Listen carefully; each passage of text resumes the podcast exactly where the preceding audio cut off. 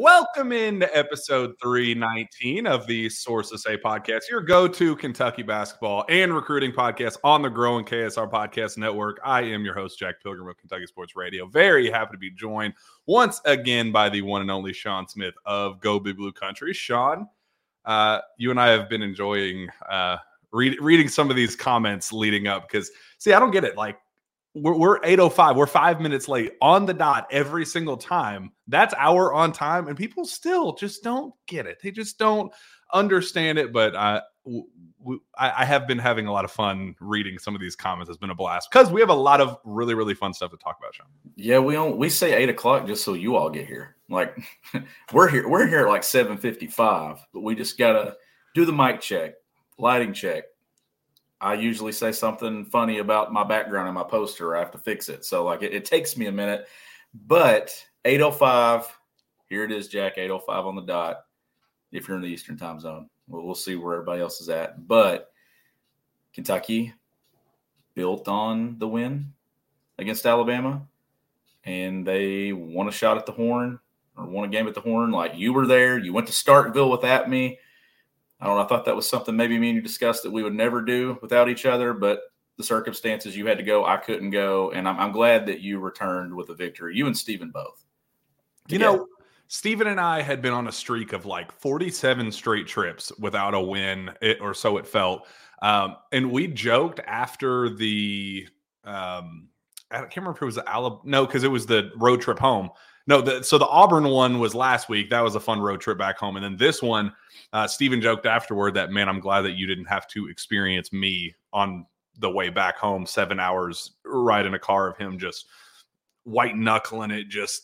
Mm, mm, mm, I, yes, we're all very, very glad that that scenario did not uh, unfold. And we have unbelievably happy things to talk about. 91 89 victory in Starkville originally the house that Dante Allen built. Now Reed Sheppard's home, uh, Reed Sheppard's official residence down there in Starkville. The hump was absolutely popping. We had a blast down there. We'll talk about uh, just the crazy journey getting down there, getting home. Stephen and I w- went through backyards and uh, red dirt roads, and it was just the most ridiculous trip to and from that I've ever been on. But the actual substance itself couldn't ask for a more fairy tale uh, experience Kentucky getting down by as many as 13 early in the second half. Uh, and then Reed Sheppard just kind of willing Kentucky to victory. Rob Dillingham having his some uh, you know some of his moments, uh, hitting some clutch shots to put Kentucky kind of back in it, and then Reed just basically taking over uh, the last couple minutes of the game and finally hitting the game winner. The first, uh, Steve and I talked about this, and I wrote uh, like a I compiled like 25 buzzer beaters and game winners across Kentucky's uh, history, and I think the last true buzzer beater with zero zero zero on the clock, I believe, was Erik Daniels in 04 right back there in Starkville. So we didn't get exactly that with point point five seconds left, but uh, it was a buzzer beater. Uh, you you can't get anything better than that, man. Uh, just an absolute blast. The the Reed Sheppard show, Sean. Yeah, I'm I'm still laughing at the, the comments because everybody is like Sean put his poster back up like like I take it down after losses. but no, it's actually just the same off it's it's a different off-white wall that I use sometime on Sundays. The poster never comes down. But yeah, you, you mentioned him. Where's he at there? The man in the middle, Reed Sheppard. Holy cow. What a performance. Still couple things defensively that we'll get into. Some early ball watching that led to backdoor after backdoor after backdoor, and I'm like, what in the world are you doing, Reed? Even Cal, every defensive possession was like arms up, like. But offensively, then got a block at the end, the stretch to close at the free throw line, the shot to win it. Like, Jack, I have sat here since Tuesday night and I have actually talked myself into that just for what he is collectively offensively, all the stuff that's thrown into it, the three point percentage, the free throws and clutch moments, the passing, the vision, this big play shot making, the body control, the stuff at the rim. When you're talking complete offensive basketball player in the John Calipari era, he's up here. Like this the stuff that he does in the way that he does it in the pace that he plays with doesn't get sped up, especially late in the game there. it's a freshman. I know he makes some plays every now and then that makes you scratch your head, but he always like bounces back with two really good plays. I got to. He's at the top to me when it comes to, to freshmen in the in the in the Kentucky in the Calipari area. And that's what was so crazy because being there, the so there was a baseball game going on right next door. And and so we'll talk about just starkville itself and the kind of bad reputation it gets. And it it's deserved. Like it's the road to get there how you get to starkville awful. Like among the worst places in america maybe even all of the, the entire world awful. Like it do, doesn't get worse than than that two hour stretch from southwest tennessee down through tupelo and into starkville. It does not get worse. There's nowhere else in america that is worse. But to Starkville's credit and to Mississippi State's credit, campus is pretty damn cool and it's actually like beautiful. We were kind of hitting it at the right moment where sun was coming down a little bit and it was kind of hitting the water. There's a pond. It's like there's a pond in the middle of all the athletic facilities and uh, it kind of creates this like like avenue of champions of sorts where you have the baseball stadium right there the hump right next door you have the state of the art football practice facility baseball facility all the different things kind of surrounding this area it's beautiful really really awesome looking campus to very much mask everything outside of that so um, we'll talk about we'll talk about that but the uh, the baseball stadium there was a game going on um, like middle of the fifth inning by the time we got there. And we walk in and there's white, you know, uh, uh, t-shirts everywhere, and the student section is filled from top to bottom. But there's like a surprising amount of empty seats in there, and I was like, hmm, I thought this thing was sold out, and I thought it has been sold out for a minute now. Uh, I don't think this environment's going to be kind of what it's cracked up to be. So I guess I I don't know if there was just like this back to back doubleheader that fans had been planning for, where they went straight from the baseball game to the basketball game right next door. But it was like a sea as we got to tip off. It was like a sea of white t-shirts just entering the building and just filled from top to bottom and it created a really really cool environment where you could tell the DJ was in it, the house DJ was in it. They had all the ch- cheers and chants prepared. Like it was a Super Bowl. Like I love Auburn. Auburn you know kind of a, its own beast, but man, when when the hump was rocking, it was humping. Like I mean, it was it was they were getting after it in there. So when Kentucky gets down 13, or even like we can f- backtrack to the first half, every time there was a legit, legitimate, tangible opportunity for Mississippi State to kind of take control of that game where we've seen this team crumble in several different opportunities. It just felt like Reed Sheppard dagger here, uh, alley oop to Adou Thiero here. It just like they had a counterpunch to every little thing. And like, even just go to the end of the first half where Mississippi State gets it up, uh, you know, gets it uh, up to 11, and it kind of feels like the wheels are falling off. And even DJ Wagner's, uh, you know, catch and shoot three to close out the half, just to kind of give Kentucky a chance to take a deep breath and say, you know, it's kind of hit reset. They get back down 13, and it's just immediate dagger after dagger after dagger. The, you know, the Alabama game was impressive in its own right, Sean, because you just kind of beat the brakes off of a, a team that has an offensive identity the way uh, Alabama has, you beat them at their own game. That was impressive in its own right. But to do this in this environment with their backs against the wall, down 13, to kind of just chip and chip and chip and claw back to what they were able to do down the stretch, leading by eight in the final minute. Like, I mean, that was that I mean that takes that that took some guts, that took some stones. This was a really really gutty performance for Kentucky, and obviously Reed Sheppard's the star of the show there. But I mean, just being there and experiencing it, I thought there were five or six opportunities. I was like, yeah, this might just this just might not be Kentucky's night, and they just kind of kept proving that wrong and just kind of doubling and tripling down on uh, you know their responses. Just really really uh, impressive gutty effort. Yeah, you you've seen two entirely different environments in Starkville. Me and you were there when no one was in the building but us. And then you were there, obviously, this week where the environment was great, which when it's great, it makes it even more impressive that Kentucky just hasn't lost there in a very long time because that's that's a really good environment when it's juiced up and, and, jacked up and they're excited and the way Kentucky got down early and then the late like the shots that Mississippi State made late in the first half, Kentucky kind of just trying to match it just to stay within striking distance. And then you foul on a made three pointer there to start the the second half. And then You find yourself down double digits, and then you go up, and then here they come again and making a push. Like getting out of there in regulation was very important because Absolutely. it just felt like the way that they were making shots that it, it eventually at some point it was going to swing back. But Reed Sheppard made shots, Rob Dillingham made shots, Antonio Reeves made shots. Like great environment, great win. We've been talking about winning games in different ways, and we we watched Kentucky do it.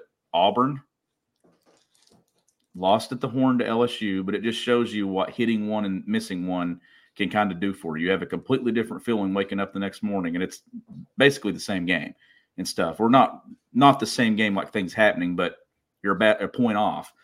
So the way they win at Auburn, come back and just demolish Alabama. You trail by double digits multiple times in Starkville.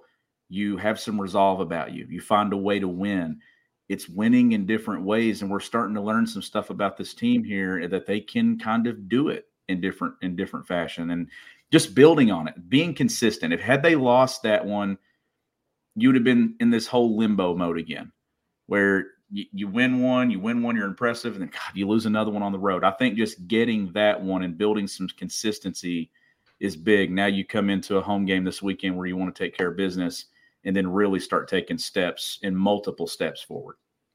So there's this, you know, uh, a stand up that Dave Chappelle does, and he talks about how sometimes you have to ex- just accept when you are in somebody else's moment, when you're in their movie. And like you know, he talked about him being a you know a celebrity and how there are t- there are times that he'll be, you know, have the microphone in his hands at, you know, Madison Square Garden or something, and he'll look out and he'll be like, man, I'm living in my movie. I'm living in my moment. But there are other times in life that things don't go your way or you're kind of in a rough spot and you see somebody else kind of shining in their own spotlight. And you kind of just have to accept that you're in you're in their movie for a change. You're in their moment.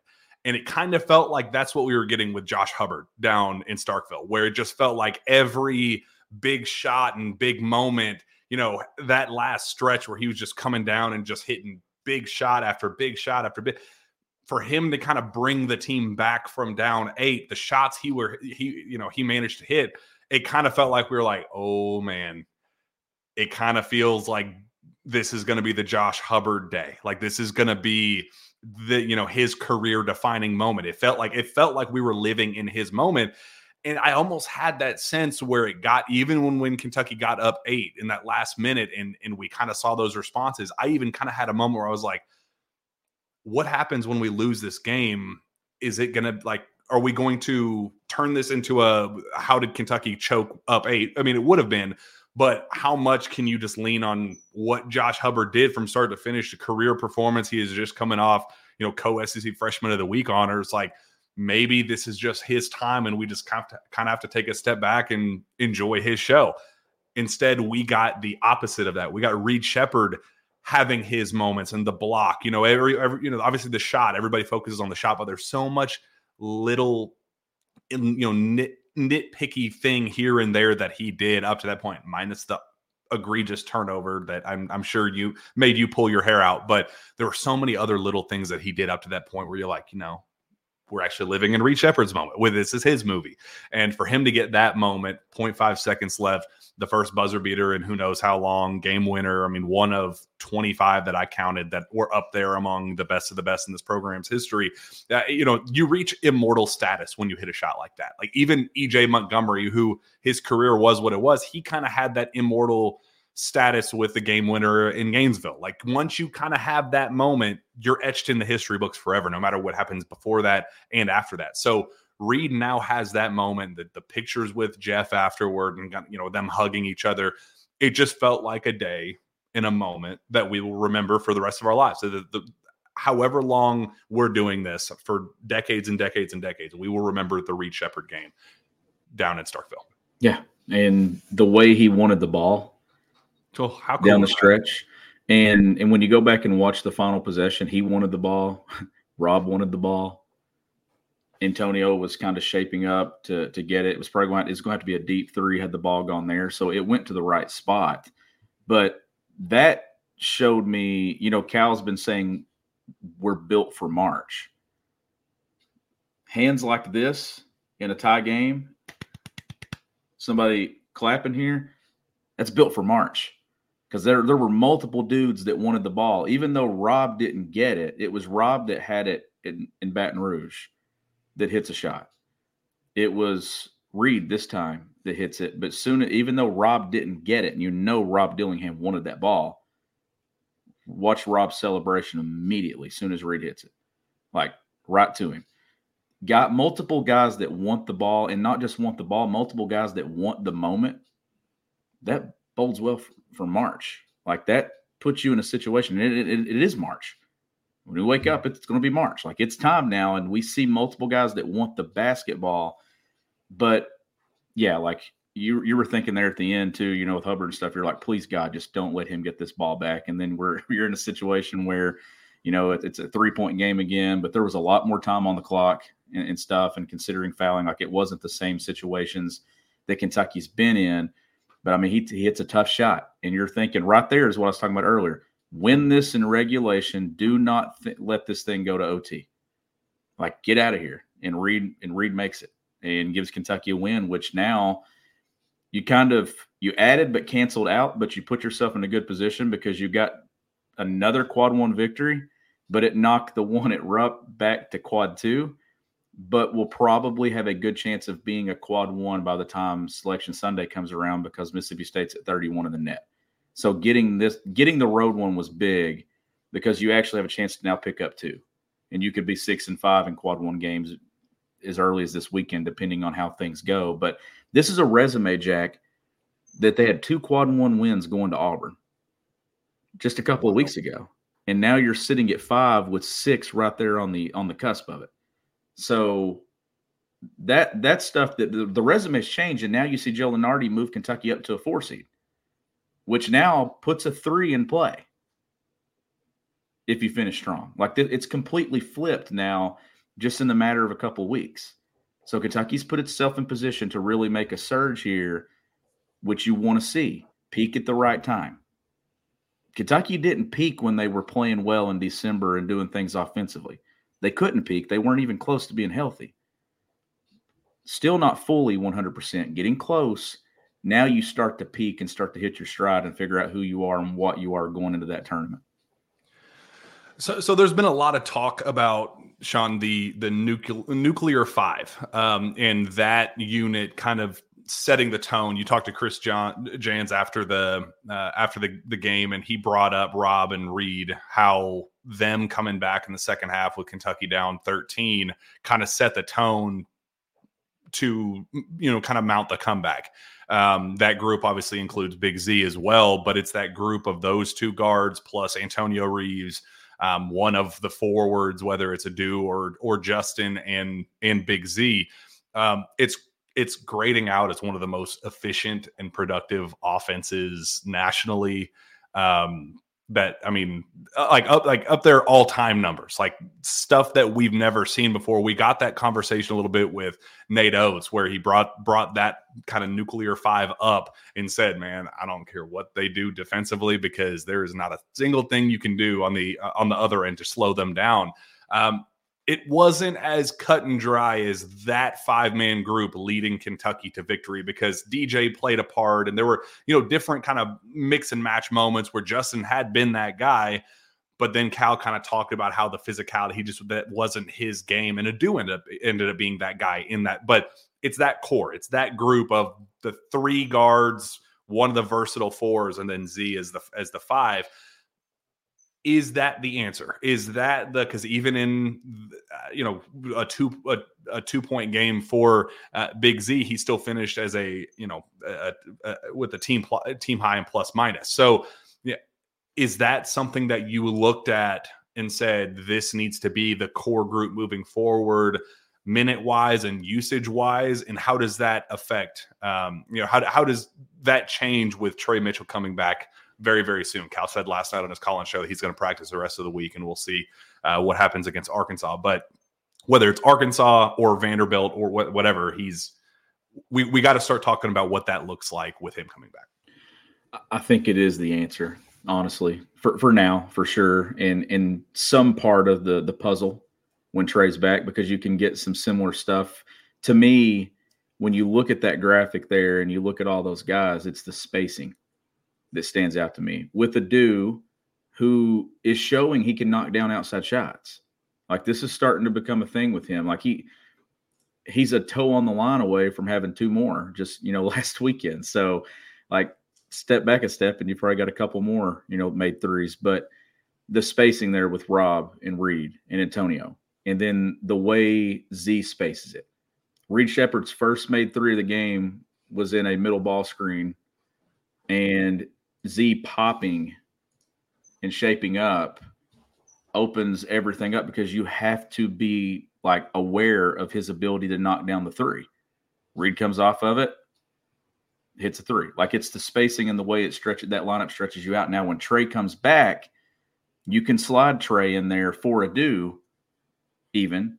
You can slide him in there for Z, leave Adou at the four. You get the same spacing. You don't get the rim protection and the size at the rim. So to me, it gives Kentucky options in, with spacing. And with this group, though, it gives you something defensively at the rim. Like to me, of Ugo, Z, and Bradshaw, Z has a ceiling to me that can can get there a little quicker with with what he can do. Like you see some natural basketball skill to him that just things come easy. The vision, the passes we've seen behind the back, the feel that he has for the game. Now the physicality side of it still catching up, but at this point, like you, you also have some physicality things with the other two as well. But you have spacing with this one, with high basketball IQ, with a great feel for the game. That the more he plays, the more comfortable he gets, and the more comfortable he gets, I think the better Kentucky gets. That's why I think that he's the answer to commit to it at the five down the stretch here. Like the dunk that he had early in the game, that was physical. That was a guy that was going and trying to, to put one on somebody's head. And we got to see some blocks early in the game. Like he's going to make some mistakes, but I just feel like Kentucky's ceiling with him on the floor as a five is significantly higher than it is with the other two.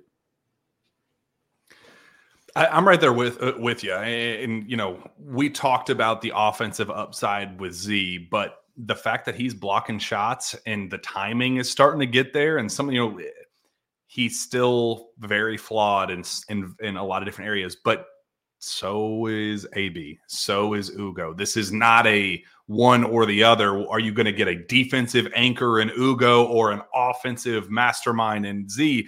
It's not as simple because Ugo eh, takes chances and he kind of leaves some other guys stranded. He kind of, eh, you know, takes chances, you know, high risk, high reward type of defender as well. So he's not even, and I mean, you know, to put it, you know, bluntly, he hasn't been blocking shots a, a ton in, you know, key moments either. So you kind of got to just pick one and ride with it because I just don't think that we're going to be doing this mix and match thing when we get into the SEC tournament, when we get into March, especially with Tre back. Right now, it's a little different because you just kind of got to make do with what you got. But you know what you there. you you know what you have in Tre, and it just does kind of feel like if you're going to pick the most consistent of the bunch. And I mean, look in a in a game where he was one for five, took some really dumb threes. I mean, just some some of the decision he he made offensively were bad, but he also four rebounds, also three blocks you know, didn't turn the ball over, one steal. He got, you know, he was just active. If he's going to provide that and kind of let everything else work around him well as a placeholder for Tre, when Tre does come back, you know, if those two are staggering minutes, or I know you talked about them potentially playing together, it just feels like that's going to be the answer long term more so than what you what you feel you can trust to get out of the other two. It's just, I mean, I, it's you know not nothing personal. I, I, love everybody on this roster, but it feels like those guys give you the best chance to win, and the numbers are backing that up. There's a reason why we are talking about the nuclear five and what uh, you know how unbelievably efficient they are, and the plus minus numbers, and the you know the the the usage rates, and what their offensive numbers look like when they were on the floor versus off. Like all the stuff is starting to back up kind of what the eye test has been showing us with them, and the the minute usage out of them is going up as well. So Cal sees it too clearly because he's leaning on them and trusting it as well. So uh, I, I, think that's something that we're going to see a whole lot more out of, and I, I am a big fan of it. Um, what about DJ Wagner getting his first double digit game and just kind of the, the way that he played with? Because again, that core five is, is kind of stole the limelight and everybody's talking and falling in love with that. But DJ had his best game since before the injury, since before he went down with the ankle injury. This was by far the best that he played on both ends, was making shots. And Cal kind of keeps talking about that. And like understand that he was shooting 40 percent before he he hurt his ankle like from from three he went through that stretch where he missed 15 straight threes and then made the one to open this game and it was like oh maybe that's kind of the start of something. And he ends up going, uh, you know, 10, 10, points, three of five shooting, two for four from three, and two, at two of two at the line with two assists. He was tremendous on, on both ends. And uh, he deserves credit because I think he fits into that puzzle as well. Where do you think he fits into that puzzle, Sean? How, how would you utilize him knowing the kind of everybody wanting to fall in love with that nuclear five five lineup? Yeah, that, that's that's the thing to manage here, and the, the, the biggest thing with DJ was he he made he made some shots. Like he he had confidence to take a couple and, and made a couple threes, got to the basket there on a on a good drive and finish. Uh, was willing to give the ball up late and didn't just kind of lower his head and try to attack the rim and, and go. He got to a spot, made the play, and, and, kicked it to Reed. So was on the floor in crunch time. I thought that was a, a step in the right direction too for him. So navigating this is the tough part because you are falling in love with this nuclear five and this this lineup and the spacing that it adds. So you, you want to see what DJ does here coming up in the next few games to see if he can continue building his way back to the guy that won multiple SEC Freshman of the Week honors. Like that's a guy that has played really good basketball for a stretch. Rob Dillingham played really good basketball, played basketball for stretches. Reed Sheppard, like multiple guys have. It's just you need everybody at full strength. You need a two to three week stretch of games to kind of see what you have, and then you start you finalize your blueprint for what you want to do going into that final tournament. I don't know how this shakes out. I really don't. Like this is one where me personally, I I know where I would go and I would stick with what I'm doing offensively with Rob, Reed, Antonio, while still giving DJ his opportunities and stuff right now.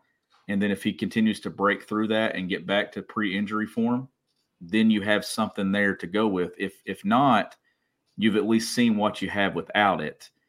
But those are the tough decisions that Cal's going to have to make over the next few weeks. The same situation we're talking about in the front court, going to have to make some some decisions in the back court as well, Jack. And right now, I just think it's kind of too early to really tell because I want to see another full week of games of DJ before we really kind of set in what with what we're doing here now one more note about the nuclear five.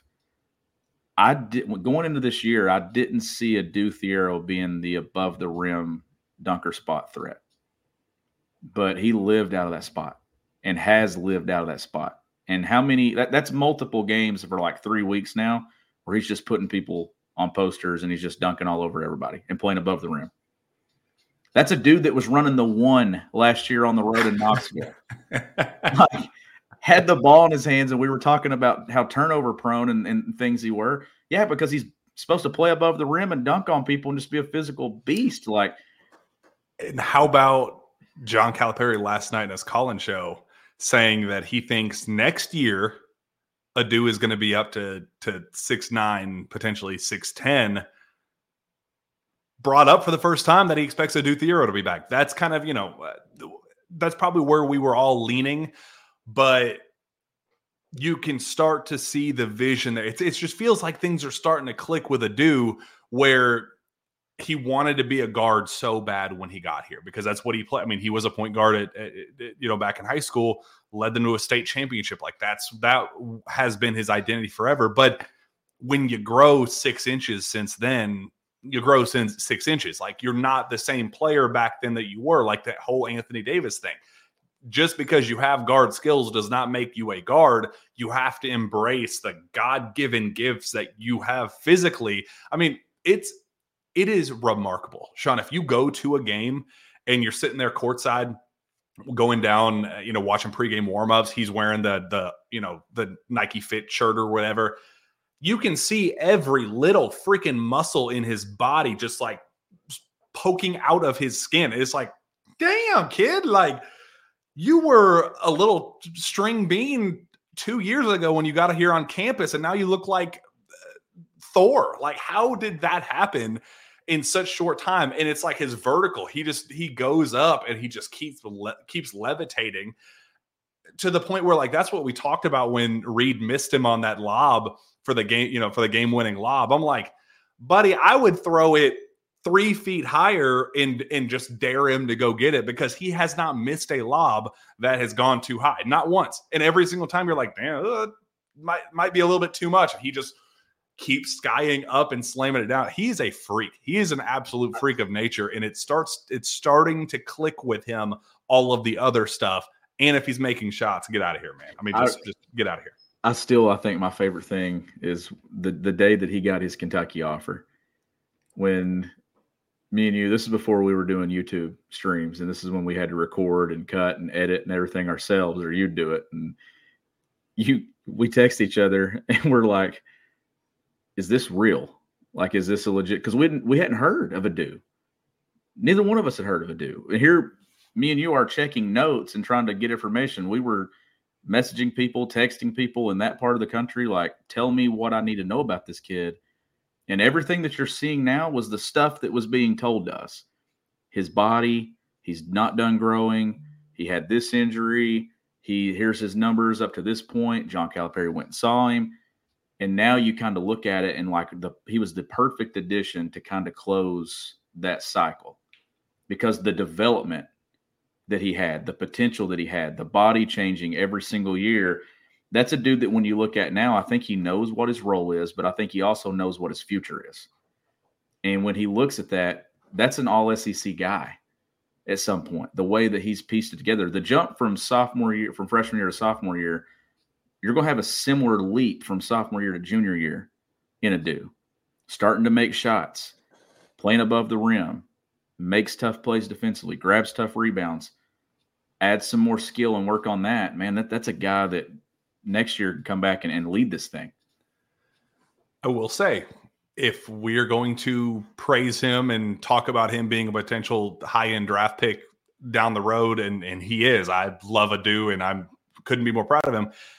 He also needs to understand how big he is and understand how that could translate to legitimate physicality that he looks like he's a physical player, but he has not responded in certain circumstances that, you know, people have kind of gone out of their way to find his vulnerabilities, knowing that he doesn't play like he's built. Like, if you're going to be six, seven, 230 ish pounds, like know how to use your body and how to throw it around and and I mean you got the muscle use it and we see that sometimes when he's attacking the basket trying to finish around the rim like he'll try to kind of flail around and or you know just go trying, trying to draw the foul and it's like buddy you don't understand that you have more force and physicality potential than anybody else on the floor once he realizes that he is the strongest most athletic person on the floor, no matter what floor he's on, he is going to be a lottery pick. Like that's the one, it's a mental gap that he is missing right now.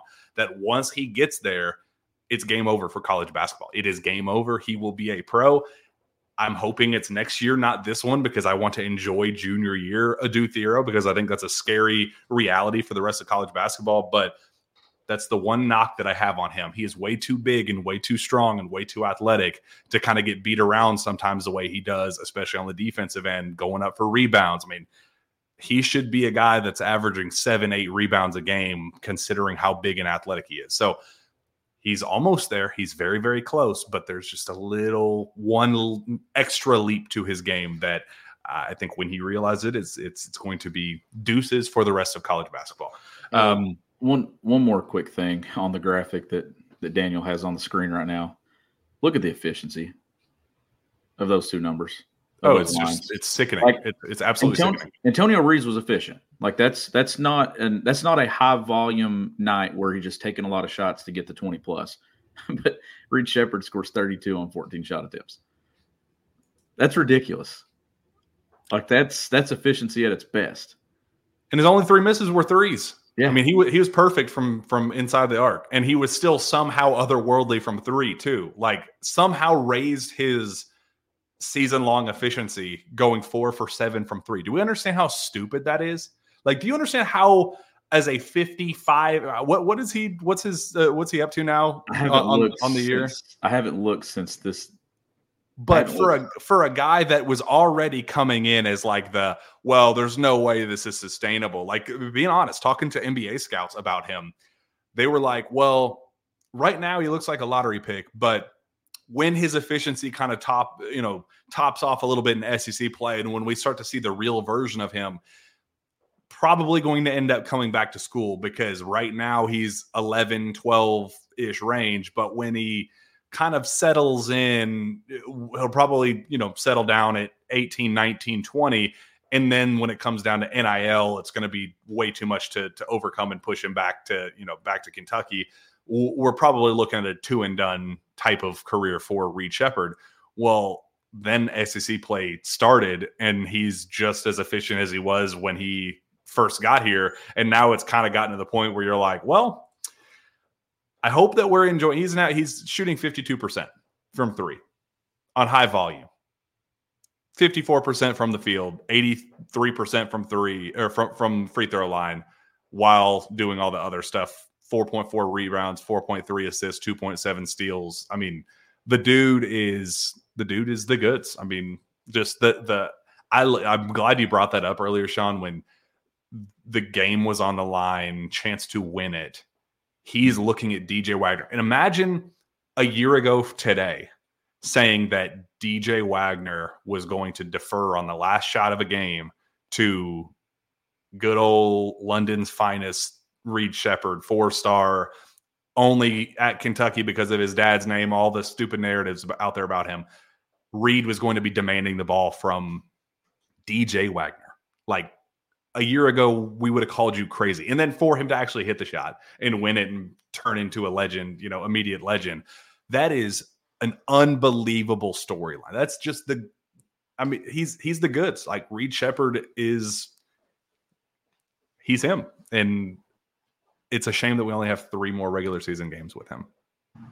Yeah, it, it is because uh, man, he's he's just getting better and better too. Like, whew, boy, he's fun to watch, and the way that he closed that game, just making play after play after play, showed his athleticism on the block shot and, and things. Like he got a massive steal there in the second half and, and got the breakaway, the and one finish and stuff on the opposite side of the rim, just like I mean, just playing with his food, right? Like just any anything that he wants to do, like it's it's crazy, like how how good that this kid is. And you and I watched him a lot. We watched him at Titans Rockets at the the summer camp twice. We watched him in high school multiple times. We watched him on the AAU circuit multiple games. Jack, me and you talked, and we looked at each. I remember you looking at me I can't remember where we were, but because we've watched him in so many different venues. But you looked at me and said, "That kid's going to make it. Like that kid's going to make it at Kentucky. This isn't just a come to Kentucky and, and sit a couple years and then play." But even when you said that, I didn't sense, and I don't think you even thought that this would be this would be what it is because I certainly didn't think that he would be this good. So, so I want to tell a, a quick story. We're going to turn into like story time soon because I we promised a, a Starkville story uh, if Kentucky went down to win this one, so we're gonna have to tell that one. Uh, plus, we have a just ridiculous story of the drive home um, that that we want to get to. But um, so Reed Sheppard was incredible in high school at North Laurel. Obviously, just uh, otherworldly career there. The, you know, it, they're going to name that gym after him one day that, down in North Laurel. Like that's just who, who he was. The knock on Reed nationally, though, was that while he was good in AAU events playing with Midwest Basketball Club, he was very good, but the and they won a ton of games. But the issue that high level evaluators had with Reed Sheppard was that he was such a selfless basketball player that cared so much about just making things go the right way that he never was that guy to go hunt his shot and to go demand the ball at the end of a game and and and go do it. We saw him do it countless times at North Laurel because he was the dude and that's what you are supposed to do. But in those moments playing around other elite talent, he never did that. I watched him a hundred times and said, Reed, shoot the damn ball. What are you doing? He had this tendency to get paint touches and he would get off of his feet shot. How many times did we say, He's got to knock that habit where he'd leap and he'd look around and two hands swing it to the corner or kick it back for the trailing three, which is it would result in assist, but he's already there at the rim. We've we I mean we saw we see him do it every single game. Now at Kentucky, he just he had this tendency to over defer, and it got to the point where I said, I think he's going to make it at Kentucky because he is such a team first player. He's going to play early because he doesn't play losing basketball. He is going to do things to contribute to winning, but that's going to result in 14, 15 minutes a game where he's going to average four or five assists, but he's not going to shoot a ton. He's not going to be the go hunter shot guy. That's never been him. So there was a camp, um, NBPA Top 100 camp in Orlando. I was there.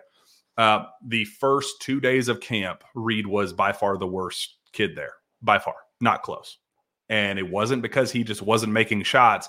It was because he brought in that same AAU mindset that he that he played with back then in a camp environment where you have to go out of your way to hunt shots. If like everybody is playing, you know, it Rob Dillingham would average 100 in that camp because that's it's a Rob Dillingham type of environment you have to prove you're a dude in those type of settings and go get your shots. So Reed, happy go lucky, lucky Reed kind of goes in there, does the same thing, and everybody else is playing ISO ball around him, and he gets shoved to the corner uh, to, to, the point of no return. And it got to the point, it got back to me. I, I had a conversation with somebody around the program where uh, a coach reached out to Reed Sheppard the, it was a Sunday. Sunday was the last day of camp. Reached out to him on Saturday night and said, "Reed, you are a Kentucky basketball player. You are a Kentucky signee, not because your dad is Jeff Sheppard, not because your mom is Stacey Reed, not because you're Mr. Basketball in Kentucky, not because you average the numbers that you did. You are a Kentucky Wildcat because you're a damn good basketball player, and I need you to go show it. Go go kill somebody. Go prove that you belong because right now being totally transparent you're one of the worst guys there because you're not you're not showing yourself. The last day of camp he goes out there and just obliterates the competition. It, it, it had national scouts and media different different guys that i was sitting there talking to just jaw dropped drooling watching reed sheppard play going who the hell is this kid that we didn't see uh, yesterday or the day before. Where did this come from? And that was always my concern was would he ever have that that killer mindset, that killer instinct once he got to Kentucky? Would he always live by the AAU ride or die mindset that he had for so long, where it was great? He won basketball games, but could he be that guy that eight seconds left, give me the ball, I'm going to go for the kill and win you a basketball game? I never, I, I truly never believed he could ever get to that point. So to see this moment for him to go take the ball and kind of take matters into his own hands and win the game, that's the Reed Sheppard moment. That's that's him proving that he is that guy, and that's him proving that he is a, a lottery pick that um, will go down as one of the, the next great one and dones to come through the Kentucky basketball program. Yep, he will. And I I watched him make a turnover on a final possession at uh, one of the Adidas events that I was at a couple years ago, and one more thing stood out to me. He takes losing hard. He don't like it, and it was a play where he shouldn't have even given up the ball. He should have actually just gone and made a play. And I thought that was the most encouraging thing about seeing it Tuesday night was the hands and wanting it as soon as he threw it in and he wanted it back and that that says a lot about a guy that that wants to go make a play and give his team a win, and, and he did it. Like he he put that thing around the money, and the, and the celebration. Like you lose one at the Horn a week ago, you win one at the Horn a week later. Like that's basketball. This time it bounced in your favor, and you leave with a road victory, and you're feeling a lot better about where this team's at than what we were. Not that LSU really changed a ton about what we felt. It was more like one of those, God, why? Like, why did you blow that one? Like you were in position to win it. Don't let that one slip away. But they they've bounced back. They've taken care of business, put themselves in position. Reed Sheppard's a massive part of that. And I, I, don't know if you went back and rewatched the game, Sean, but there was a moment also when they were kind of starting to gain steam. He had that coast to coast and one flip, and they call time. It's a you know foul goes to the free throw line, quick timeout in the huddle uh, Reed goes over to the sideline, Sean, and you see him go run, run, run. Like he he mouths to the coaching staff and says, "We got them where we want them. Let's let's do this. Like let's let's ramp up the pace. Let's not play to their half court style. Like let's let's really try to get them out in transition and finish the finish the job here." And that was part of the final stretch that kind of got that. All right, let's boogie then. Like we got the horses, let's ride. Like let's make this happen. So yeah, Reed Reed won the game. Reed, Reed is the, the is the reason why that happened. Obviously, there was a lot of impact guys that contributed to the win. Antonio Reeves, obviously, twenty one points, efficient. DJ, all that. It doesn't compare to what what Reed uh, did and is continuing to do, and what I expect him to do down the stretch uh, to lead Kentucky to a run. So is it story time? Is it is it is it about that time, Sean? Do we have anything else we need to get off our chest about this game and what's coming up? No, because I think this was more just big picture takeaway with where Kentucky's going. Like I, I think that how they won this one was probably the the storyline. You know, just showing the resolve and putting themselves in position and making shots. Like I will say this, like I think Cal's finding a really good balance offensively. Mm-hmm. Like he's been mixing floppy in at the at the right times and for the right guys, and I think a lot of it's just because Antonio Reeves has become uh, uh an elite off ball scorer. Like floppy, the the reason Kentucky's had a lot of guys get drafted in the league, Jack, and, and like all these guys that you go back and you think of, Tyler Herro, all of them down the line that Devin Booker, they they all played with the ball in their hands a ton in high school. But then to get to the league, you had to become a scorer off the ball. And a lot of it was shown in floppy action, making reads, finding where you get to your spot, taking advantage of what the defense gives you, and becoming an, an elite off ball scorer. You saw Rob Dillingham do it out of floppy the other day.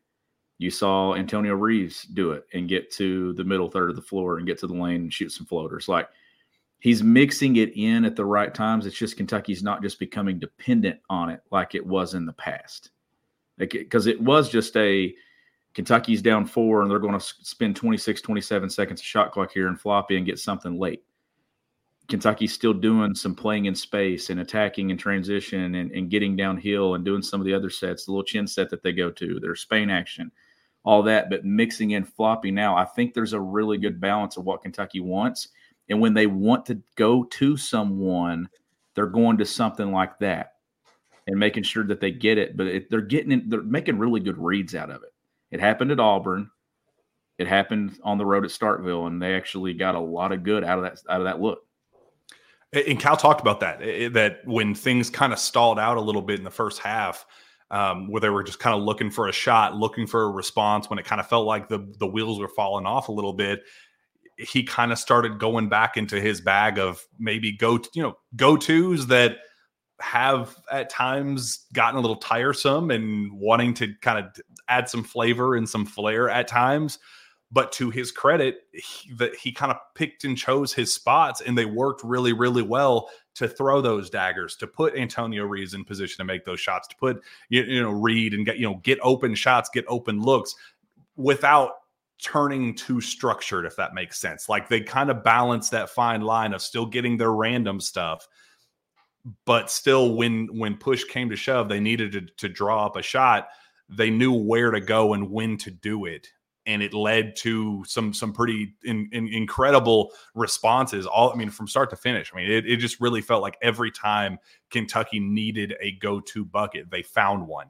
And that takes i mean that takes some guts and you got to make it but it also says something to, about the coaching staff to put them in position to have those clean looks to just kind of keep firing back. Don't let go of the rope. Don't let that 13 point lead just or deficit kind of just let it get away from you find counters, find different little holes and gaps that you can, you know, kind of chip away and and and work your way back into the game. And that's exactly what they did. Whew, awesome stuff. That was a blast. Really um all timer. But we we we got to talk a little bit about our all timer. Um, let's take a trip down memory lane, Sean. Um, so it was the Dontaie Allen game down in in Starkville, and uh, that was the year where everything just was just terrible. Just the world shut down, and you couldn't just no human interaction, no. Uh, everything was on Zoom, no interviews, no nothing. I mean, you you were basically just isolated in your own little bubble, and that's all you really had. So we go down there, and by chance, we are staying in the team hotel that they're staying in down there, obviously with the precautions and all that stuff. Where uh, you look at another person, you're like, oh God, I'm gonna die. Like it, it was just that time. We were right in the heat of battle with all of that. So we see the basketball team and try to keep our distance because God knows that the last thing that that team needed was a freaking shutdown because of our stupid asses. So we do our thing, kind of have our own night. The, the the game is the next day, and we go down to the lobby. You remember we were going to get a drink or something, uh, but we go down to the lobby and kind of circling around and we see the the workout gym the workout facility. And we see dontaie allen in there jogging on the treadmill and just by himself. It's in the middle of the night like at 11ish 11 30 o'clock uh, whatever whatever it was. And we go and we were familiar with with dontaie and um you know knew his family well and kind of followed his recruitment kentucky boy so we knew him very very closely um so we knock mind you, Sean, um, I was a little intoxicated. We had had a couple of drinks and celebrating kind of just being down there. I think that was our first road trip of the year too, so we were kind of excited to just be out of the uh, the the bubble of home, being out and about a little bit. So we were celebrating a little bit, and we knock on the door and like wave at Dontaie because he knows us, and we just expect him to wave back he gets off the treadmill, runs over to us, opens up the door, and like comes out and starts talking to us. We're like, oh, we're not supposed to be even within 15 feet of these kids right now because of the current circumstances. And Dontaie wants to come over and talk to us. And not only does he want to come over and talk to us, I'm a little drunk. You explain what happens from there, Sean.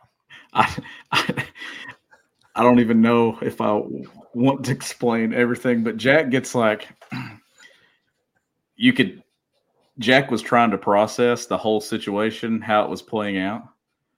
Also, kind of like not wanting to get in, like, oh crap, I could get in trouble with UK if they were to somehow walk by and see this right now. So, like, I'm processing in my head that while a little buzz, like, while having yes. some, dr- you know, drinks in me. So, like, all of that is processing uh, it. But more so, I'm saying, oh crap, I could get in a lot of trouble right now if yes. this were to if UK were to see this. And and Jack decides to he, he's trying to, to have a conversation. I'm having a conversation, but we're trying to get out of there as quickly as possible without being like awkward about it. But then Jack makes it super awkward. and say it how you said it, Jack, because I think you still can. so I I was close with a lot of the people around Dontaie, but the one guy that we had a really close relationship with was was his uncle Joe. And you know, in that year where Dontaie was trying to get minutes and was trying to get shots, and there was like it was just a lot that went into it. And this was his first big moment. And his uncle had, had talked to me before and was like, "Hey, Cal said that he's going to like this is going to be Dontaie's game." They were dealing with some injuries and different things going on. I think this is going to be Dontaie's game. And so, that's why we were there because me and you were calling for it because they had been so bad. We're like, why is this the one kid that's not playing? That's why we went. So, but we had heard going into that that through his uncle that Cal had kind of t- set sat Dontaie down and said, "Hey, this is going to be your time. See what you can do with it. See what you can take advantage, how you can take advantage of it." So that was the story in my head of hey i have a close relationship with your uncle he had relayed to me that this was going to be a big game for you congrats man i'm looking forward to seeing how it goes i'm wishing you the best that's what like sober jack would have relayed how he would have relayed that information. But for whatever reason in my head it turns into your uncle is really proud of you. And that was the context of it. Like i didn't i didn't elaborate i didn't add to it. And you could tell Dontaie was just process, processing it like okay thanks. Like what what am i supposed to do with that information? Your my uncle is proud of me? Like I'd hope so. He's kind of my uncle. Cool, bud. And it just it it turned and then I like tried to very quickly ex- over explain while again still having drinks in me like so everything was I got nervous so quickly and I was like, ah, damn, I'm I'm I'm blowing this. And Sean's kind of like taking a step back, like But I well, I looked oh, at man. you when when you said it, you were like you you it was like you were about to say something so deep to him because you're like, man, your uncle, he's proud of you. And then I'm just like looking at you like, go on. and, then, and then you just look at me and you're like, elaborate, Sean. Yeah, tell tell him tell him why his uncle's proud of him. Like I was in my it was it was such because in my head I was like, we just got to get the hell out of here. I'm not even supposed to be in the same room as these kids right now. I was I was just looking, end the conversation over, as fast as possible. Like I, I just, was over my shoulder waiting on somebody. I was like, somebody's going to pop around here and see this, and we're. Why was he down there by himself? I still to this time I don't, I don't understand how like everybody else was in the room, like supposed to be isolated in their own things, and he's just down at the gym working out by himself. Like I don't know if they took shifts of like one player every 10 minutes goes runs a mile and like I don't I didn't I didn't know how it worked but it was just 11:45 at night in this random hotel in Starkville and Dontaie Allen's working out by himself and I just I wasn't expecting him to come over and try talking to us and then as it was unfolding it was like oh crap this could not be going any worse so um so Dontaie, if if you if this story gets back to you, I'm I'm still I'm I, I, still have nightmares from that night of a not trying to get give you COVID and shut down the season. Thank God because it was right before the biggest night of his freaking college career. The moment that he kind of reached legendary status in Starkville became the house the hump became the house that Dontaie built. Could you imagine if in that moment we never got that moment because he ends up getting freaking COVID, gets sick the night before because of our stupid asses. That was the one thing that could not happen. That I, all I could think of in my head was this is the this kid has been waiting for his moment this entire time, and we're going to be the reason why he gets sick or has a positive test or something because it's just so all of it was so new then. Like we didn't know any of the. No. God, I, I remember every time. I remember every time on that trip that I would sneeze or something in the car. I'd be like, "It's well, we're dead. We're dying. Me. We're it's, it's been a good run. We're, we're dying. Because uh, no, but that that was funny. And then we then we became like super weird, kind of in a way, because we were like what we we were kind of watching him prepare. He watched film in the lobby, and it became a really good story and stuff that we shared on Sources Say. But we were like, I still couldn't believe that that awkward moment happened the way that it happened. And you know what's crazy is actually I saw Dontaie like two weeks ago oh, really? when I went when I went to Western Kentucky, and you know I, I saw. You telling me his uncle's proud of him? I thought about it, but then I was like, I, I, was like, I, I figured he wouldn't. It, it, had to be from you because it, it means more coming from you. Yeah, what what a moment. That was one that we we had talked about the other stuff kind of around it, seeing him do film, kind of knowing that there was a big moment coming, but that was like the one key detail that we could never leave out because I wasn't we weren't supposed to be talking to them at that time. So yes. glad glad that he ended up not having any not letting that moment get taken from him because of us. But you know, he also came out oh, over and talked to he went out of his way to talk to us. So like I mean, would it re- really have been our fault when he came to come say hi? Whatever. Glad that, that, was that was fun. I'm glad we finally got got that section of the story I'm, out out of I'm there. Proud of you, Jay. And, and I'm I'm glad you're proud. I mean, your your uncle would be proud of you too. I hope so. That's the look he gave you. Was like, I I hope he is. Thanks, man.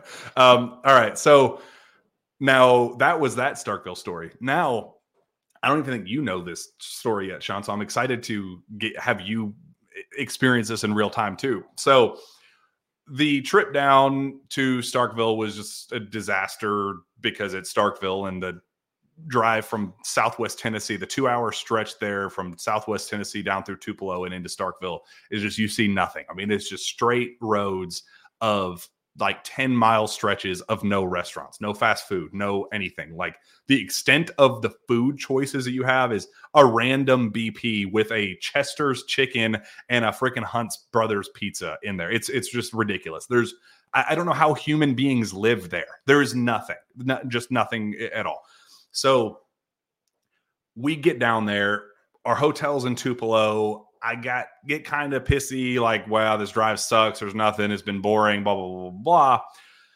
But we get to camp. You know, we get to the game. The atmosphere's cool. Good vibes. We're winning. You know, it, it ends up being a great experience getting down there, and I thoroughly enjoy it. The hump was a great experience. That you know, uh, everything. You know, the, the people were nice, and I, I kind of felt bad while we were there in Starkville on campus because everybody they made it they made an unbelievable trip for us being welcoming and home, making it homey and all that stuff. So the next morning after the kind of the, the celebration wears down and we have to realize that we're driving back through all that nonsense that we drove down uh, down through to get here. So we start our trip back and Steven punches in this uh, you know GPS coordinates and it's a different route than the one that we took down there. So like maybe it's a scenic route, maybe it's something different than just straight wanting to drive off a bridge somewhere scenery maybe it's something different maybe it's something more exciting. So we're driving through the wilderness where there's no cell phone signal there's nothing. I mean we're just in the middle of nowhere. It's a two lane road one way both ways just winding through just tunnel vision of nothing but trees for like 30 freaking miles it is it's insane just nothing again but with now no phone signal, now with no other scenery, if you're stuck behind a car, that's all you're going to see. You're going to see the butt of that car for 30 miles. And that's what we lived with. So we finally hit this point of like kind of sort of civilization where we have like half a bar on our phones. And we, it's like this little kind of town area, and we see a fire truck just blocking the road, just sitting there blocking the road in front of us. And we're like, hmm, I don't know about you, but that don't look like a place that we can go. Looks like we're going to have to take a detour if there is one. And there's this local guy, clearly eh, been there, done that. Like that's what he's the town guy.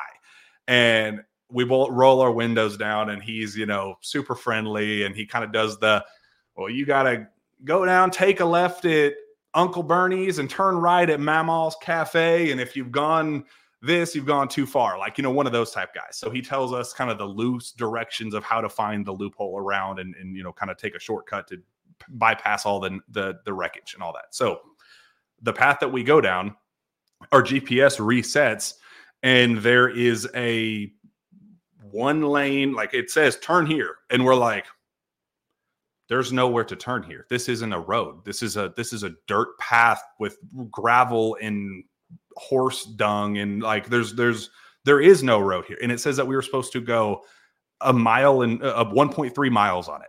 It yeah steven wrote it it literally says dead end on it. And we both look at each other and go but the map says that there's an exit on the other side. And it's like the perfect detour that if we get past all this stuff we i mean we'll we're going to be past it it's going to be perfect so i end up saying steven bro I think you should just do it. Like, I, what what do we have to lose at this point?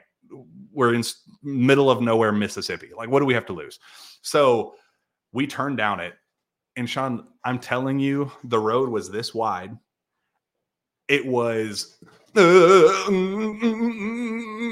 the entire way, the entire way, 1.3 miles of hitting these bumps and rocks, and uh, we're like, where in the absolute hell are we right now? And what's hilarious is I forgot as, it was all unfolding that Steven had somehow he was supposed to be in a, a, a Zoom meeting, uh, a staff staff meeting with some some people, and Drew Franklin was on it, and I forgot that we were on Zoom during this. So kind of listening to that meeting, we're just focused on surviving this road of death, and as we're going down it, we hear Drew and goes, Steven, are you even on a road right now? I'm like, no, we're not. We're trying to survive right now. It was, it, it was, I, I, when I tell you that we were on old McDonald's farm and scared for our lives, and I, like I had to tell Steven, I was like, bro, you're going a little fast, man. Like your undercarriage is going to rip apart from, un, from from underneath you if you drive fast. He goes, yeah, but I don't want one of the people from the farm to come out and shoot me. Like it was one of those like, do I we go fast enough to not get shot, or do we go slow enough to not break this car down as we're going through the bridge to Terabithia to the other side? It was the most ridiculous, and I'm like as we got to the end, and thank God it was not a dead end, and there was we finally hit pavement. We like had this moment where we're like, where the hell are we to where we even have to drive through these farm backyards to experience it was it was the most ridiculous drive the it was most starkville drive of all starkville drives and it just like it it made it kind of like added a charm to just such a ridiculous drive down there, the experience. I thought back to the Dontaie Allen story and all that stuff. I'm like, man, there is just something about Starkville that love it or hate it, it's special. You know, it's there's something special to these trips to to Starkville. So I don't know if Steven's car broke down by the time we got back because it was just an, an absolute disaster. Mud was flying all the way. We're driving through puddles and uh, mud pits and all. It was just it was ridiculous. It was the most ridiculous drive of all time. Um, but we made we made it back. We survived, and now we have uh, we, we live to tell the tale of it. When you when you stopped and asked for directions, I'm surprised the the guy didn't look at Steven like, "Hey, you're the Evo NXT guy, aren't you?" I know you. I know you. You're you're the guy. You're the basketball guy, the one that hates the stupid yellow or neon orange balls. I know you st- uh, just uh, the gift that keeps on giving starkville mississippi vegas where reed sheppard becomes a legend and we have the aftermath of all of that. Dontaie Allen becomes a legend. We have the the before all of that. We have the the after reed and pre pre Dontaie post reed that's how starkville will always be remembered. I, I just want to know what the next road trip down there is going to look like because there's got to be something crazy that happens and so, something that I, I just hope that you're a part of it because you know, you miss this experience. I feel like you got to make up for it on the next one. Yeah, you didn't have anybody to sit next to at the the fire pit outside. I forgot about that too. you got to explain that one because you're the one that looked like an idiot. You're the one, one that you're the one that called it out though. I don't even remember exactly what the situation was, but what I don't was remember, it? I don't remember how it happened, but I was I mentioned something about we were there were two fire pits and I got up and was standing next to the one that wasn't on, and I was talking about. and you're, do you remember how it all happened? No, you got to tell it. I don't either. I don't remember. But all I remember is I was warming my hands, and it was. I don't. I don't know. I thought the other one for some reason would be warmer because there was a fence, a wall. So I walk over to it because we were sitting next to one, but the wind was just killing me. Like I, I was like, "This is I, am not even warm. Like, what's the point in sitting here?" Keep oh, you mind. said you said I wonder if that one would would be warmer, and I said, "Well, I would hope not. It's off, dumbass." I think that's I think that's the exact word. I think it's exactly what you said. I'd hope not. It's it, it's off, dumbass. And this was well after oh. we saw Dontaie in the gym too, so it was a few more, few more in Bur- bourbons. Yeah, and I, I don't remember it now. I, I literally I said, I wonder if that one's warmer, and he said, it's not even on. like, and I said, why would it be warmer, Sean? Then, why? What, what, makes you think that would be warmer? It's off. But the thing, but the thing with Jack though is I spent ten minutes trying to get him to let me explain myself because he was just like, "That's the dumbest thing I've ever heard." I have, I'm not even letting you try to explain this, and I was like, "No, there's a there's a wall there and if we turn that one on, it's going to be warmer because the wind's not going to hit us. But Jack wouldn't even let me get there. It took me like six months to get him to like even let me tell him what I was trying to get to. Oh, good lord. Oh, all right. Um, what day is it? I need to even remember what Thursday. what ads what ads we have to do. It's I got it. We're good. Get buckets with your first bet on FanDuel, America's number one sports book, right? Because right now, new customers get $150 in bonus bets with any winning $5 bet. That's 150 bucks. If your bet wins, bet on all of your favorite NBA players and teams with quick bets, live same game parlays, exclusive props, and more. Just visit fanduel.com slash pilgrim and shoot your shot. FanDuel exclusive and official sportsbook partner of the NBA 21 and older in present in Kentucky. First online real money wager only. $10 first deposit required bonus issued as non withdrawable bonus bets, which expire seven days after receipt. Restrictions apply. See terms at sportsbook.fanduel.com. Gambling problem call 1 800 Gambler.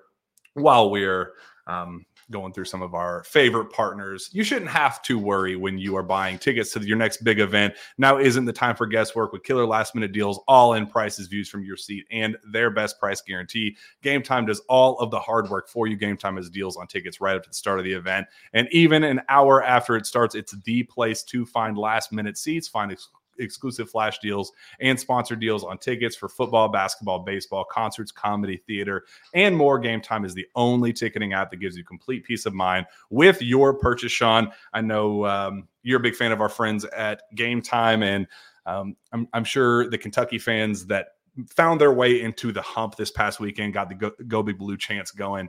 Uh, I'm sure they uh, enjoyed using game time, and I'm sure they're going to for the last two home games of the season at, at, at Rupp as well. Yeah, that, that's what I was about to say. Is you got two more chances to see this team at Rupp Arena, and and game time's the place to go to, to get seats for those two games. You know, pack Rupp two consecutive wins here, good teams that they've beaten back to back.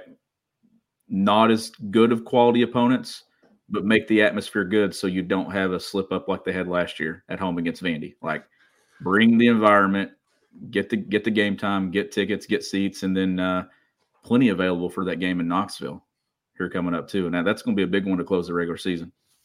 Man, if you could, if you could slide some blue into that trip to Knoxville, just to give give them a, a, a like a half sense of home down there, just to just to know that you know th- they got some support down there, it will absolutely do wonders. We saw that down at Auburn. We saw it obviously in Starkville as well. So make sure you do that. Game time guarantee means you will always get the best price. If you find tickets in the same section and row for less, game time will credit you 110% of the difference in the same section and row for less. Oh, I actually read that twice. Take the guesswork out of buying tickets with Game Time. Download the Game Time app, create an account, and use code KSR for $20 off your first purchase. Terms apply. Again, create an account, redeem code KSR for $20 off. Download Game Time today. Last minute tickets, lowest price guaranteed, Sean. Uh, a couple big games. We can't just let this slip just because they're quad three, quad four. You can't let that opportunity pass uh, this team by. Oh, what, what, we got there? We got we got a winning recipe there on the bench with a, a very very big game as you guys look to make your own run at, at. What, what's going on there, Sean? Yeah, that's. Uh, I'm, I'm not sure what the situation is there. We're talking about it, but uh, Daniel, I'm, I'm assuming you got that off Glycod because that's uh that's definitely from the the TV stream. Okay, three minutes left. I know what I'm talking about we lost a timeout and I have no idea how. Like we we didn't I don't we didn't call one and they were trying to tell us we had a certain number left. I don't know where the mix up occurred, but official book had us for you know one timeout fewer than what we actually thought we had. Uh, we obviously it didn't come down to to needing it in the end, but I'm there trying to get somebody to look at at the book and and see what's happening. But um, no, we, we got we got a huge win last night. Had to go on the road and win a district opener, do or die, in a true road game versus a rival against a team we had beaten twice and just played them a couple of weeks ago in a tight one. A team that was ranked consistently this season, top 15, top 20 in the state. He had three teams ranked top 15, top 20 in the state this year out of our district, including Sayre, who went to the All A this year, to the Elite Eight of the All A. Like I mean, a, a, loaded district, and here we are playing Bryan Station tomorrow night at Henry Clay at eight o'clock for a district championship, and we've already punched our ticket to the 11th region tournament, that which I think is by far you know the toughest region in the state, and uh, I think a lot of people would agree with that. The the quality, top to bottom in this region, but I'm definitely excited to uh, have an opportunity at eight o'clock tomorrow night to, if we get a win to climb a ladder and, and win a championship and cut some nets with with some guys. So definitely excited. So if you uh, if you can't make it out, you can watch our game on Glycod tomorrow night at uh, eight o'clock. It's on YouTube. Just go to Glycod's page, and they'll have a, a live stream of the game. And uh, we got a good group. Jack, you were there for the season opener, and and last night we looked a lot like that team that you saw up there at St. X in the opener. Ashley Smith says, on a scale of one to ten, how loud were you? Uh, on a scale of one to Cal, how loud were you, were you yelling at that ref? I like I like those officials. Honestly, I was uh I was a two. I didn't uh, I didn't lose my mind over it in that situation, but it what it bought was a couple of extra minutes to kind of gather ourselves and talk about what we wanted to do right there too. So a little bit of uh, gamesmanship in that in that moment. Adam Elkin says if they made a movie about Sean Smith and his coaching career, I can't think of anybody but Leonardo DiCaprio playing him. You're way more handsome than Leo, though. That's that's that's the only thing that's missing.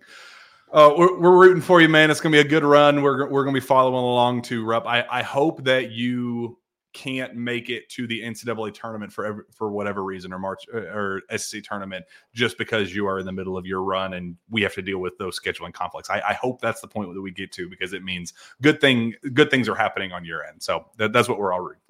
Yeah, um, I'm excited for it. I'm I'm credentialed to the SEC tournament and I'm planning to be there as much as possible, if I have to just commute back and forth for it. But um, got a district championship on my mind tomorrow night, and then uh, an 11th region. Hope hopefully get back to Rupp. I, would love to coach in the building that I've covered numerous teams and sat on the floor talking basketball post game with you, and it, that would truly be something special. That that's what Kentucky high school basketball is all about. Is one team gets to do to cut down the nets at the end of the year, not six, one.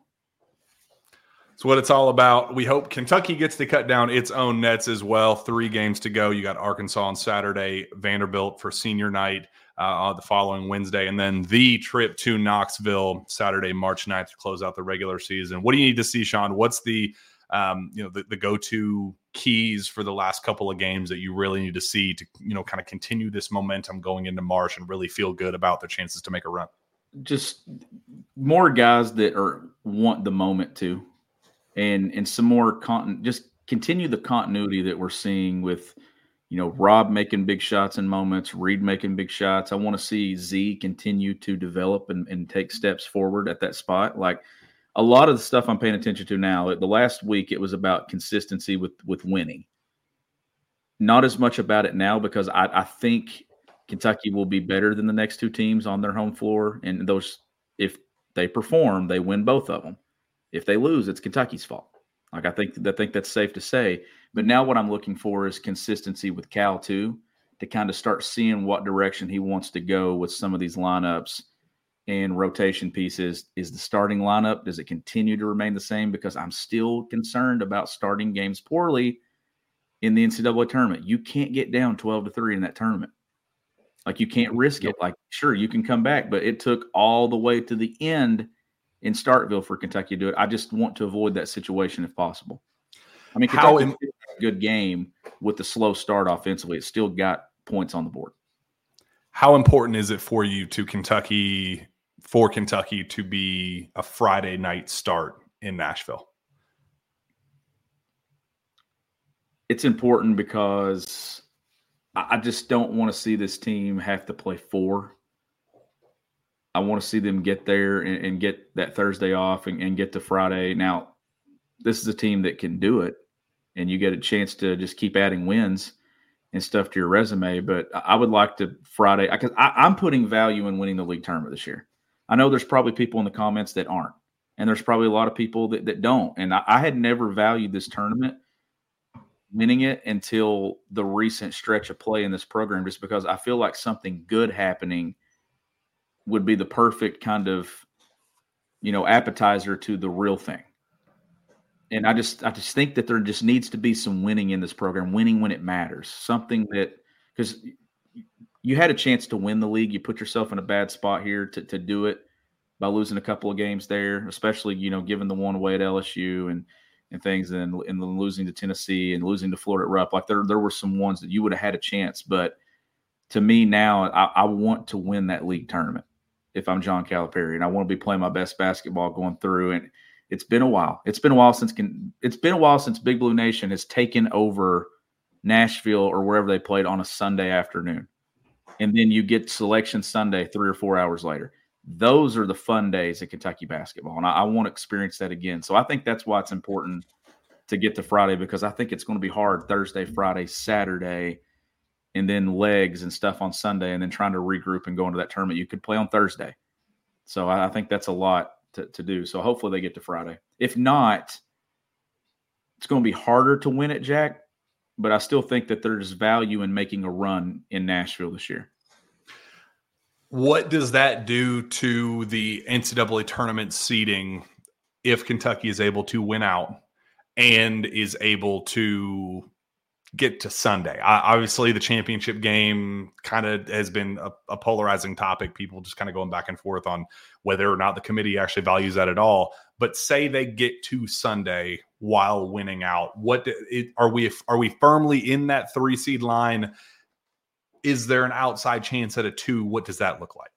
Well, I mean, you, if you get if you get a road win, let, let's say they win out and you get a road win in Knoxville, then in this closing stretch, you've had three quad one wins there. You had a road win at Auburn. You just you just dismantled Alabama. You went on the road at Starkville. You get the get these two coming up, but then you're getting probably a couple more quad one wins on a neutral floor in Nashville added to your resume. So I think getting to Sunday puts you at the three. I think Kentucky is a surefire three seed. If they win out regular season, get to Sunday. If they lose to Tennessee, win the SEC tournament, then I still think there's a three in play. Probably more a four. That game in Knoxville and the next two are the big ones. The SEC tournament for me, Jack, is like the last couple years you and I've talked on this, it was about seeding. Not worried about seeding when it comes down to, to getting to Nashville. You you take care of seeding to me the next three games. Nashville's about taking care of yourself and getting yourself in position. And I want as many opportunities as I can. A couple of wins there. I'm, and I'm not talking Thursday, Friday, Saturday. I'm saying win Friday, win Saturday, get to Sunday, get in that competitive environment, get in a championship atmosphere, get a taste of it, and then take that over to the league tournament or the NCAA tournament, regardless of what happens on Sunday. I just want to see this program back playing where it belongs on Sunday in the SEC tournament. I think that is more of a step in the right direction before you can get to the next one. Let's make it happen, baby.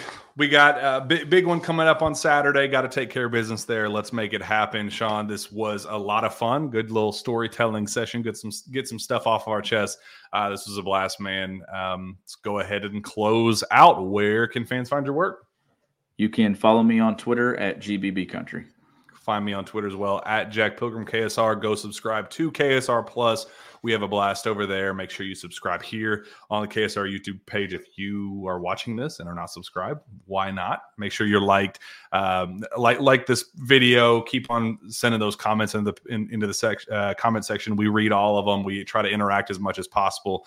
Uh, so appreciate each and every one of you joining us here on this Thursday night. Sean, this was a lot of fun. We'll be back next time for the Jam Pack Sources Say podcast. We will see you then.